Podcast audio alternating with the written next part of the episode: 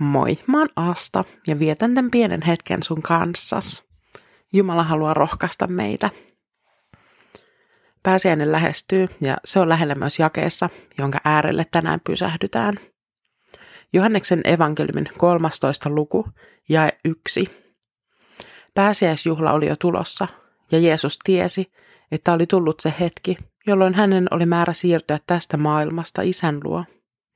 Hän oli rakastanut omiaan jotka olivat tässä maailmassa, ja hän osoitti heille täydellistä rakkautta loppuun asti. Mä en pysty edes kuvittelemaan, millaisissa tunnelmissa Jeesus oli tuossa hetkessä.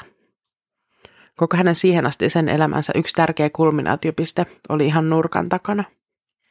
Hän oli syntynyt ihmiseksi kuollakseen ristillä ja noustakseen kuolleista. Ja toi hetki alkoi olla jo ihan tosi, tosi lähellä.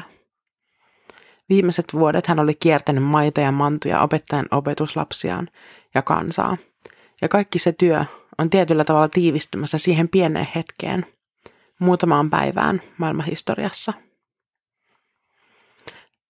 Se on aika tuskallinen paikka tietää, että sun elämän tehtävä on kuolla ristillä.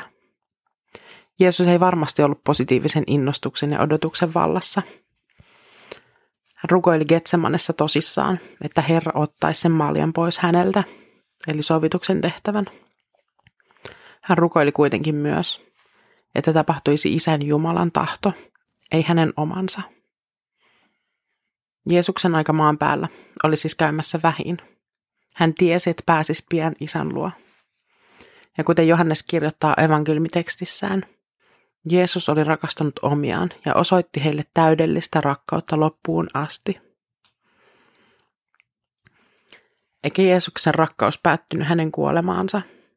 Jeesus voitti kuoleman, nousi kuolleista ja elää yhä tänä päivänä.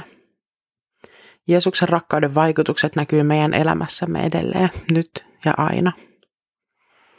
Rukoillaan. Rakas Jeesus, se kuolit ristillä – ja mursit kuoleman vallan nousemalla kuolleista.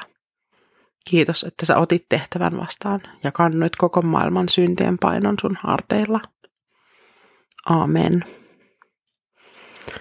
Tämän kolme minuuttia rohkaisua podcastin kaikki jaksot sekä kaiken muun kansanlähetyksen tuottaman median sä löydät uudelta klmedia.fi-sivustolta osoitteesta klmedia.fi. Sieltä sä löydät myös palautelomakkeen – mikäli haluat jättää palautetta vaikkapa mulle tai Juhalle. Siunausta sun päivään.